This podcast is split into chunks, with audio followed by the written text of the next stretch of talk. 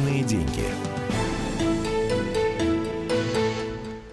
Здравствуйте, дорогие друзья. С вами Александр Бузгалин, директор Института социоэкономики Московского финансово-юридического университета. И мы говорим о личных деньгах. Когда мы ставим эту тему, всегда возникает вопрос, что именно мы будем обсуждать в сегодняшнем эфире. Я предлагаю сегодня в прямом эфире обсудить э, два вопроса, которые постоянно задают и мне, и моим коллегам-экспертам. Первый э, вечный. Доллар и рубль колеблются относительно друг друга. Флюктуации или волатильность, как говорят ученые, очень велика. И все мечтают каким-то образом на этом замечательном прыгающем курсе э, положить деньги в карман, ну или, по крайней мере, не потерять. Э, вопрос традиционный. Как сделать так, чтобы выиграть? Как сделать так, чтобы не протерять? И в чем хранить сбережения? В рублях, долларах, евро или каких-нибудь экзотических тугриках? Благо, слово «тугрик» после выступления большого лица, сказать, снова вошло в оборот. Если говорить серьезно, э, Вопрос о долларизации экономики – это большая проблема, и не случайно руководители ВТБ, Внешторгбанка, э, э, подчеркнули необходимость этого процесса. Об этом говорили и другие ученые, эксперты, руководители крупных финансовых институтов. О чем идет речь? Э, прежде чем говорить об этом, я хотел бы, наверное, ну, поставить проблему. Можем ли мы жить без доллара? Проблема, в принципе, столь же э, очевидная, сколь и актуальная, но имеющая, на первый взгляд, очень простой ответ.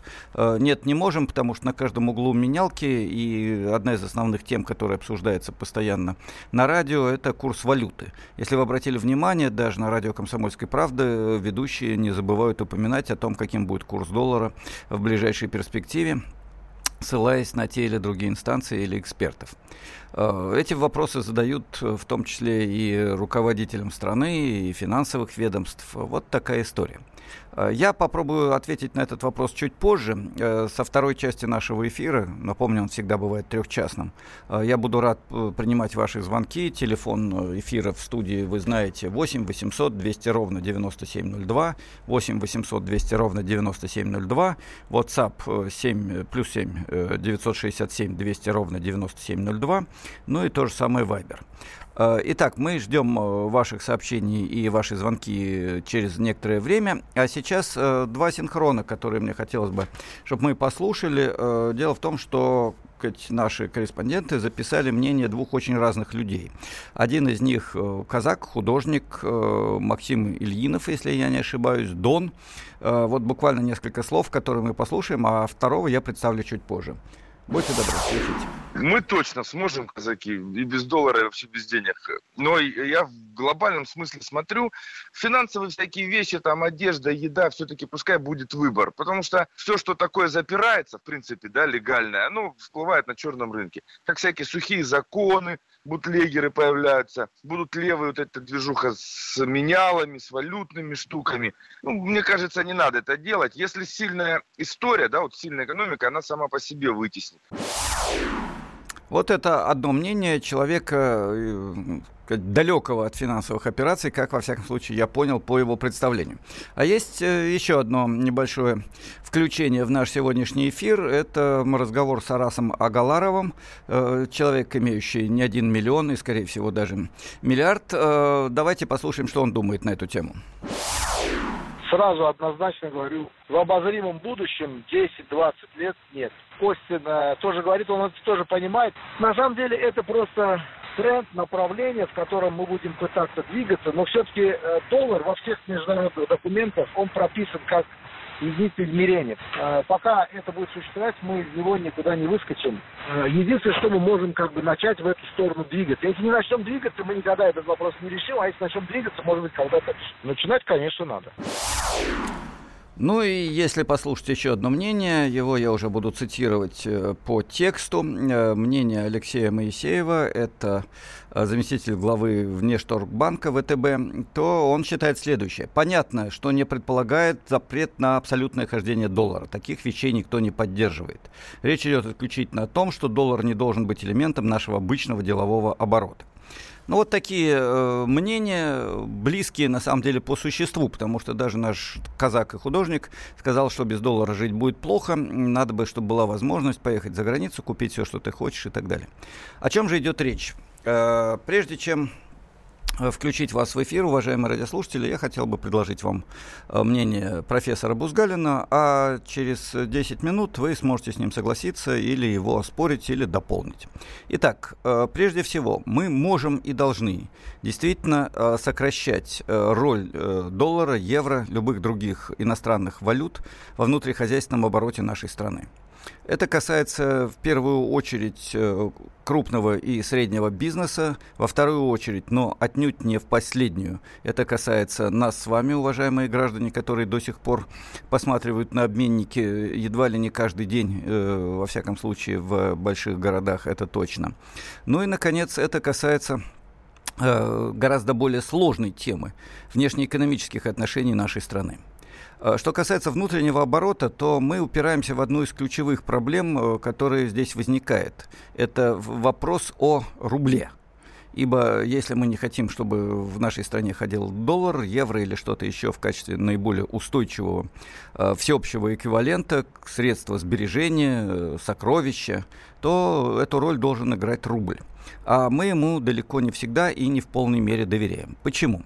Видимо, вопрос упирается дальше не в деньги, а в экономику, которая эти деньги фактически выталкивает наверх в качестве средства обращения. А, и вот здесь я хотел бы привести понятный и простой пример, поскольку уходить в дебри финансовой аналитики в течение четырех минут, оставшихся до конца эфира, мне совсем не хотелось бы. Пример э, следующий. Э, подумайте, для нас с вами важен э, курс рубля по отношению к доллару. Большинство, наверное, ответит «да». А вот э, для граждан Америки важен курс доллара по отношению к рублю. Как вы думаете, нам обсуждают на федеральных э, общеамериканских радиостанциях, таких как «Комсомольская правда» у нас, вопрос о том, насколько изменился курс доллара по отношению к рублю.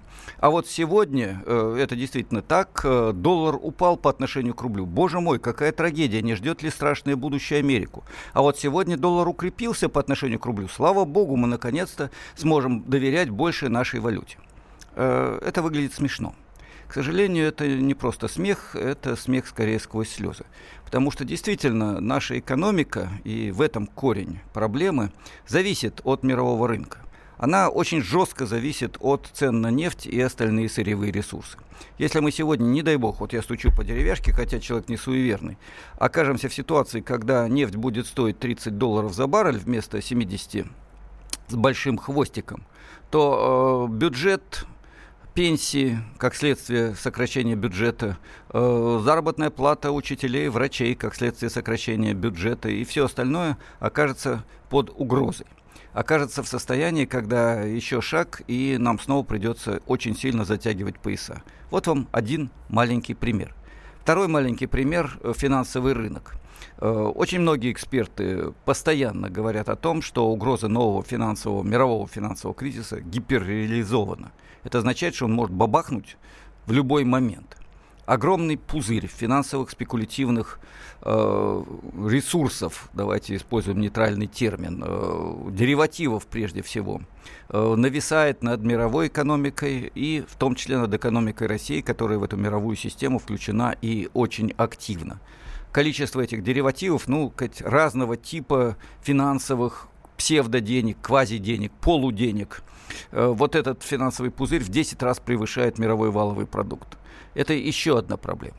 В результате Ноленс-Воленс мы оказываемся зависимы от мирового финансового рынка, от мирового рынка нефти, газа и других сырьевых ресурсов. Мы оказываемся зависимы, и потому для нас доллар проблема. И потому нам надо искать выход, каким образом сделать нашу экономику действительно хотя бы частично независимой от курса мировых валют, независимой от спекуляций и кризисов мирового финансового рынка, независимой от внешней конъюнктуры. Что для этого нужно сделать? И можем ли мы двигаться, и должны ли мы двигаться в этом направлении. Вот давайте именно эту тему мы обсудим после перерыва, который продлится всего несколько минут. Напомню, телефон 8 800 200 ровно 9702, э, WhatsApp плюс 7 967 200 ровно 9702, Viber тот же номер 967 200 ровно 9702, и я жду ваши звонки и сообщения. Личные деньги.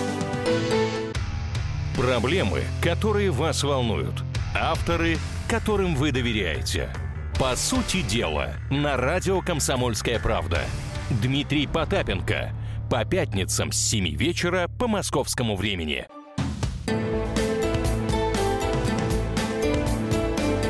Личные деньги.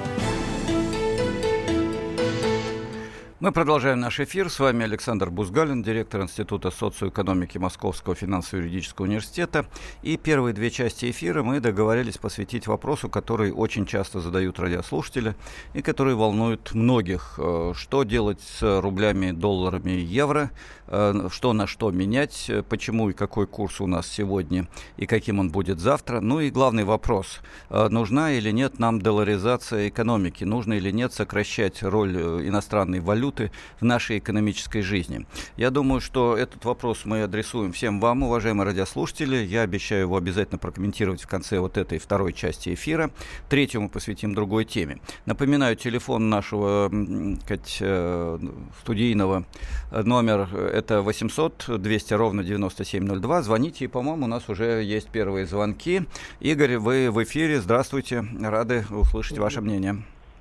Да, добрый день. Ну вот мнение, наверное, такое, вот, ну, если взять нашу вот, да, самую богатую, самую большую страну со всеми нашими энерго, там, нефти, газа ресурсами, то если у нас, ну как, ну будут такие просто опупенные цены, ну для нас, ну цены и тарифы, ну на эти ресурсы, то, по-моему, ну никак, ну мы не выберемся из этой этой ямы, вот этой социально-экономической. И, ну, потому что, ну вот, ну смотрите, да, нам продают, ну, бензин, там, электроэнергию, там, газ, опираясь на какие-то вот, ну, на доллар, там, на мировые цены. Но это же наш, наши ресурсы, это же наш бензин, газ. Ну как же их можно, ну, там, к доллару, ну, у нас ну, внутри страны ну, приравнивать. Вот пусть и уходят от этой ну, долларизации, ну как, ну, как вы сказали, да, ну, ну, ну, продавайте нам ну, по нашим рублям, ну, наш уже нет. Спасибо. Там, там, там, Спасибо. Очень э, важное мнение. И, кстати, вы затронули один из самых болезненных аспектов э, той самой долларизации нашей экономики, о которой мы сегодня говорим. Э, дело в том, что Бензин, а, это значит транспорт, в том числе общественный, не только личный. Э, перевозки, опять-таки, завязаны на цены горючего, причем включая даже железнодорожный транспорт, хотя электрическая тяга косвенно связана с ценами на сырье, но тем не менее связано. У нас огромное количество тепловых станций. Э, замечательное наше тепло в наших домах, э, газ, цены привязаны к мировым ценам на сказать, газ и нефть. Все это те проблемы, которые волнуют каждого из нас. И я думаю, что здесь мы можем предложить нашему правительству, во всяком случае, это мнение профессора Бузгалина и вопрос к вам, уважаемые радиослушатели, поддержите вы его или нет, сделать некоторые достаточно жесткие шаги. Ну, прежде всего, действительно, давайте для внутреннего потребления введем цены на энергоресурсы, соответствующие реальному э, потенциалу наших граждан. А этот потенциал не сравним с э, тем, чем обладают жители Западной Европы или Соединенных Штатов Америки. Если там э, реальные доходы колеблются от 2 э, до 4 тысяч долларов в среднем, я беру вот самую серединку этих жителей, не богатую часть нашего, их общества, извините, то у нас медианная заработная плата составляет 30 с небольшим тысяч рублей. По нынешнему курсу 400 долларов или еще меньше евро. Э, давайте прикинем, э, какая разница, как минимум в 10 раз. А цена на бензин, ну, максимум в два раза различается. Важный вопрос, важный. Э, для того, чтобы бороться с этим, да, нужны, я думаю, специальные меры государства, и я не боюсь этих слов, жестко устанавливаемые государственные цены на энергоносители для внутреннего использования. Это достаточно жесткая мера, но мне кажется, она может многим помочь и стабилизировать нашу экономику, да, заодно и помочь стабилизации курса рубля. Вторая мера, о которой мы можем говорить, это э, фиксация курса валюты. Вот в Китае, не самой бедной стране, э, с не самым слабым экономическим потенциалом, ну, если говорить серьезно, то это вторая экономика мира, а по паритету покупательной способности практически равной Соединенным Штатам Америки. Юань сегодня э, стал одной из резервных валют в мире наряду с долларом, евро. А в этой стране курс юаня по отношению к доллару или евро фиксируется, устанавливается государством. И обмен юаня на доллар или другую валюту возможен при выезде за границу, но в определенных размерах и контролируется государством, осуществляется, как правило, в государственных банках. Вот такая мера. При этом э, темного черного рынка в Китае валюты почти нет. Если он и существует, то в незначительных масштабах э, не более пары процентов. Э, нужно нам такое или нет? Давайте поговорим с радиослушателями. Если я не ошибаюсь, Игорь, э, вот вопрос только тот же Игорь или новый Игорь, у нас сегодня на телефоне. Пожалуйста, вам слово. Добрый день. Добрый день. Я думаю, что у нас две основные проблемы.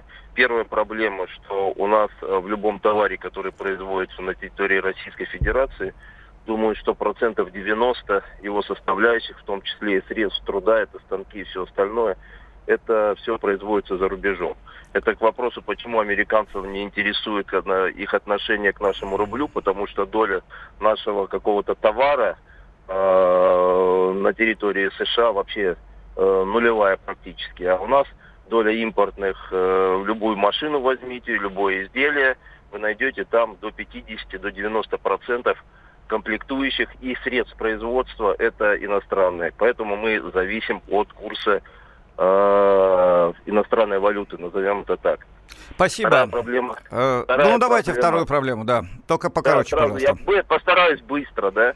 А вторая проблема это косвенно то, что уже говорилось, что в нашей экономике э, количество энерго, так скажем, с, э, такое же по объему, условно говоря, как зарубежных стран, но доходы наших э, граждан значительно меньше. И поэтому доля энергетических ресурсов, которые гражданин тратит, ну, в бензин, например, да, к его зарплате значительно больше, чем в других стран. Несмотря на то, что, например, в Израиле бензин в два раза дороже, чем у нас, зарплата у них в среднем в пять раз больше, чем у нас. И понимаете, что э, вот такие соотношения как раз э, говорят о том, что проблема в низких доходах наших граждан. Спасибо. Очень важная тема. Я, кстати, напомню, что в последней части нашего эфира, через 10 минут примерно, мы вернемся к вопросу о планируемом повышении материнского капитала и минимального размера оплаты труда. Насколько это серьезно, насколько это значимо, мы поговорим позже. А сейчас я хотел бы подчеркнуть, действительно, Игорь совершенно правильно подчеркнул, выделил два вопроса. Первый. Наша зависимость от эм, э, ввоза в страну оборудования, прежде всего оборудования. И если мы сегодня говорим о том, что рубль просел за последние месяцы, изменившись, э, я напомню, когда-то доллар стоил меньше 60 рублей, сейчас он приближается к 70 плюс-минус э, пара рублей. Вот в этой ситуации кто выигрывает? Ну, те, кто продает нефть, э, получают больше рублей. И для того, чтобы оперировать в России, у них появляется больше возможностей и больший доход. У государства появляется возможность, э, продавая нефть и газ и получая часть доходов от э, этих продаж, увеличивать государственный бюджет и решать какие-то социальные проблемы.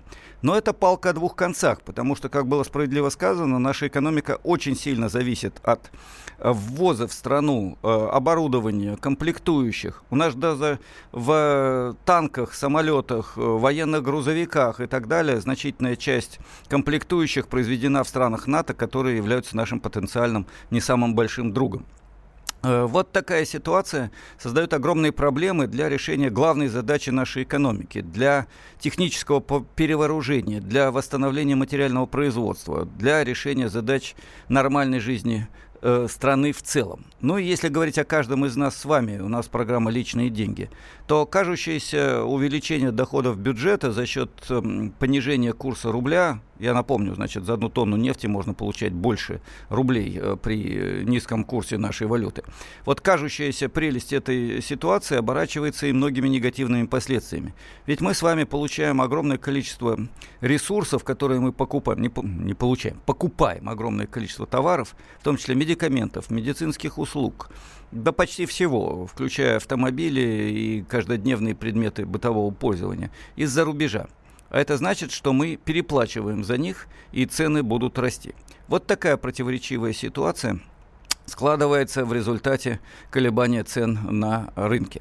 В начале следующего эфира я вам обещаю ответить на вопрос, что же делать и где хранить деньги, а мы обсудим тему повышения материнского капитала, э, которые обещают нам на следующие два года, и изменение минимального размера оплаты труда. С вами Александр Бузгалин, директор Института социоэкономики Московского финансово-юридического университета, и телефон в студии 800 200 ровно 9702, WhatsApp плюс 7 967 200 ровно 9702. Личные деньги. Россия и мир. Экономика и политика. Народ и власть. Это глав тема. Всем привет! Я Илья Савельев. Вместе с Михаилом Юрьевым и Михаилом Леонтьевым мы ведем главное аналитическое шоу страны. В эфире радио «Комсомольская правда» мы говорим о главном, о том, как должно быть и почему иногда получается по-другому. Программу «Глав тема» слушайте каждый четверг с 8 вечера по московскому времени.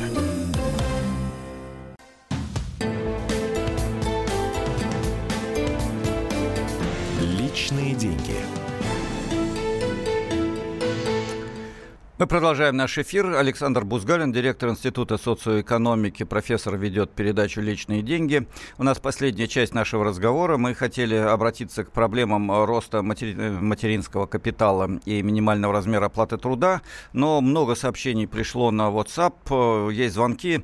Давайте я сначала очень коротко прочту сообщение и потом ответим на один звонок и подумаем, что делать. Оставаться и дискутировать о валюте или все-таки вернуться к социальным вопросам. Итак, э, Виктор, страна, которая которая ничего не производит, собирается вытеснить доллар. Смешно.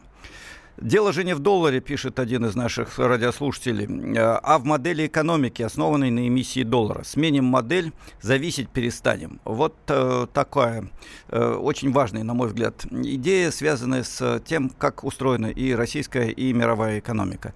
Противоположное мнение, а может быть Россия вообще перейти на доллар? Э, такое очень кислое, я бы сказал, мнение, но, наверное, справедливое, э, жесткое мнение. Дальше Польши рубля в обменниках нет. Эта макулатура никому дальше не нужна. Китай себе может позволить бодаться. Мы нет, без самодостаточности. Ну и сообщение, которое закончилось словом. Здравствуйте, я тоже вас приветствую, уважаемые коллеги.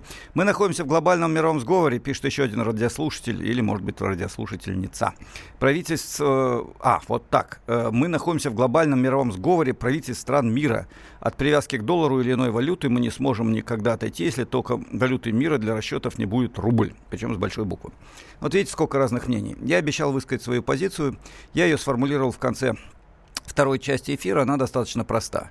Э, российское государство может и должно регулировать э, цены на базовые тарифы, энергоносители и отвязать эти цены от доллара. Раз.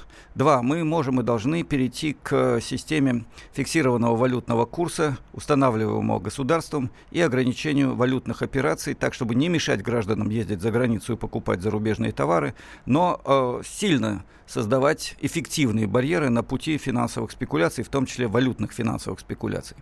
И таким образом мы, может быть, сможем сделать первый шаг к изменению ситуации. Но именно первый шаг, потому что российская экономика, как справедливо пишут наши э, радиослушатели, это система, которая построена на значительной степени неолиберальных принципах, на принципах частной собственности, капитала, рыночной экономики, а такая система быть независимой от глобального капитала, от глобальной власти доллара, евро, транснациональных финансовых и других корпораций просто не может. Поэтому либо мы меняем всерьез модель экономики в России, и тогда частично снимаем, смягчаем зависимость от доллара, либо все остается как есть, а меры будут косметическими, и мы будем гадать, что делать с нашими маленькими сбережениями.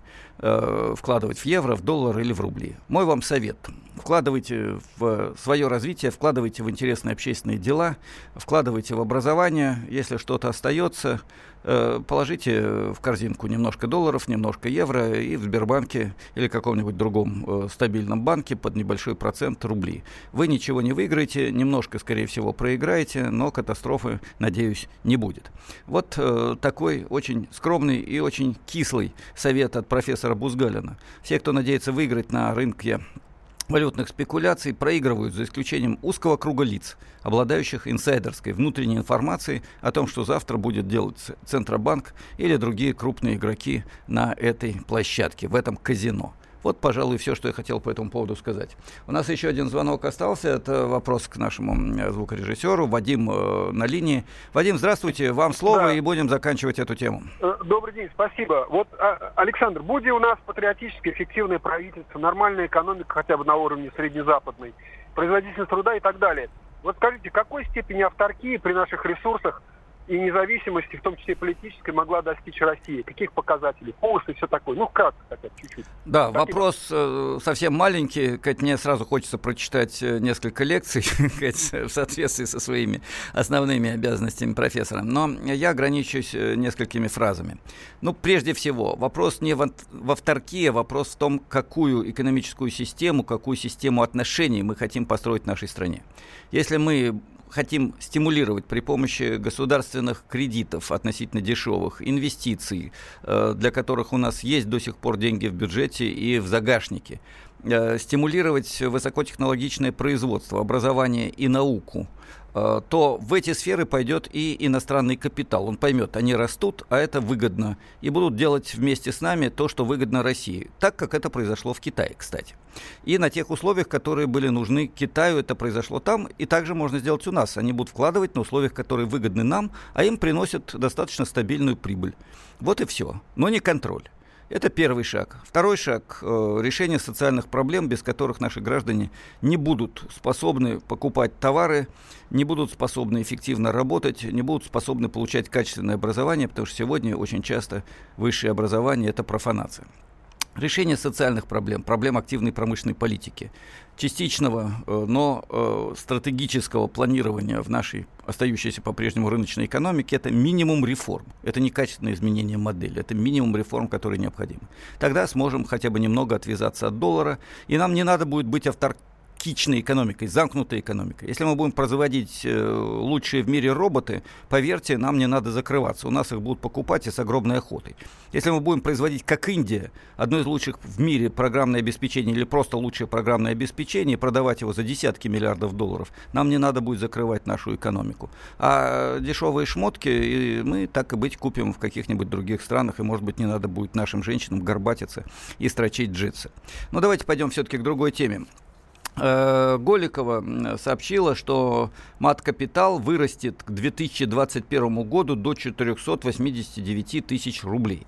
Звучит совершенно замечательно, если, правда, не учитывать того, что инфляция в нашей стране хоть и маленькая, но есть, и рост на несколько процентов цен, и рост на несколько процентов материнского капитала, это что-то примерно равное. И реально речь идет об индексации материнского капитала, а не его повышении. А, в целом вопрос довольно серьезный. Полмиллиона рублей – это много или мало? Но напомню, что эти полмиллиона будут, может быть, в 2021 году, если все будет хорошо, экономика будет хотя бы медленно, но хотя бы на 2%, но расти и так далее. А если нет, то еще неизвестно, что будет. А, пока материнский капитал меньше 450 тысяч рублей, и эта сумма, безусловно, значимая, но э, проблем Э, решения э, демографической ситуации, печальной демографической ситуации в нашей стране, э, такая сумма решить не может. И это понимают все. По сути дела, это небольшая поддержка, которая в тяжелой ситуации для бедных семей оказывает важную, играет важную роль, но не более того. Э, давайте подумаем теперь о другой теме, которую сегодня тоже озвучило правительство, о том, что с 2019 года минимальный размер оплаты труда э, предполагается увеличить на 117 рублей, э, с тем, чтобы он достиг ну, достаточно значимой суммы, превысив 11 тысяч рублей в месяц и достигнув размера вот какого, да? Давайте задумаемся. Э, как и что может купить себе человек на, ну пусть 12 тысяч рублей в месяц. Э, если у вас есть квартира, оставшаяся от Советского Союза или от родителей, если вы живете в скромном, э, бедном регионе, где цены на жилищно-коммунальное хозяйство не слишком высоки, то у вас останется 5-6 тысяч рублей – после транспорта, после налогов, после уплаты всего, чего можно за ЖКХ и чего нельзя за ЖКХ, на то, чтобы купить еду и, может быть, какие-то самые дешевые вещи в секонд-хенде или на рынке. Да, это уже не голод, который был в 90-е годы, буквально, не фигурально. Это уже не вымирание миллионов, которое было в 90-е годы прошлого века. Э, это сносная жизнь, но не более того. Это жизнь в стране, где э, миллиардеры и близкие к ним лица – контролируют богатство, несоизмеримые с тем, что предполагается пустить на повышение минимального размера оплаты труда. Вот давайте посмотрим на еще одну цифру. Если вот эти планы будут реализованы, то правительство э, э предполагает выделить на них 20 миллиардов рублей.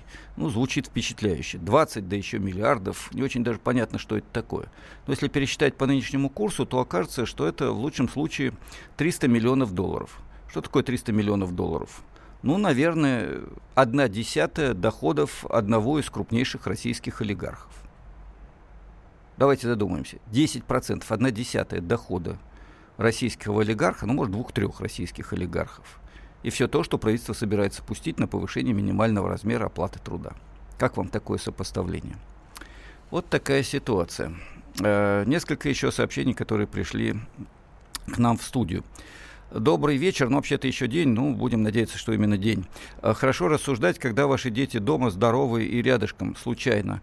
От этого матерям легче. Ну, я рассуждаю как раз э, в ситуации, когда действительно жизнь э, в России в большинстве регионов очень тяжелая. И если в Москве, э, по официальным данным, средняя заработная плата превышает 80 тысяч рублей в месяц, хотя и в нашем городе есть большое количество людей, живущих как нищие, то во многих регионах, ближних к Москве, она составляет меньше 30 тысяч. Так что жизнь действительно крайне тяжела. Ну, еще одно сообщение. В 90-е годы на 3000 можно было больше себе позволить и прожить, а сейчас на 3000, это уже я добавляю, прожить почти невозможно. Серьезные проблемы. И упираются они в конечном итоге, я хочу это сказать в заключении нашей передачи, еще раз подчеркну, в смену экономической модели, хотя бы в частичное реформирование той э, совокупности отношений и правил игры, которые поддерживает российское правительство, вся российская власть на протяжении всей постсоветской истории нашей страны. Фактически с 90-х годов у нас становилась неолиберальная модель. Если во внешней политике определенные изменения произошли, то во внутренней политике у нас по-прежнему нет ни прогрессивного подоходного налога, ни серьезных социальных средств на поддержание населения. Давайте думать, как менять жизнь. Без этого никуда. Миллион, миллион долларов США.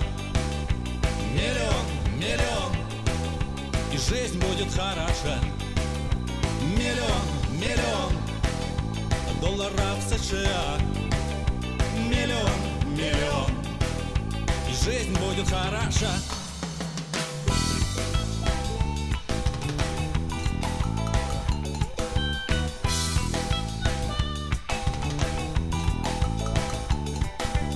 Человеку нужен свой дом, а у дома, чтобы рос сад, а по саду, чтоб бегал сын, и у сына, чтобы был брат.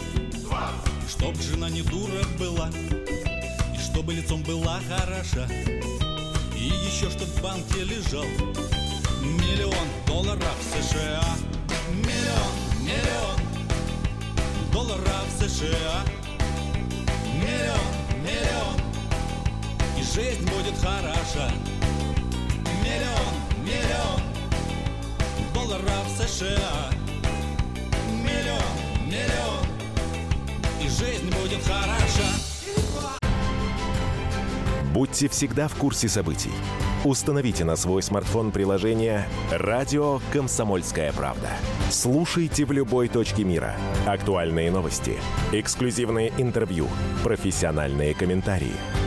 Доступны версии для iOS и Android. Радио «Комсомольская правда». В вашем мобильном.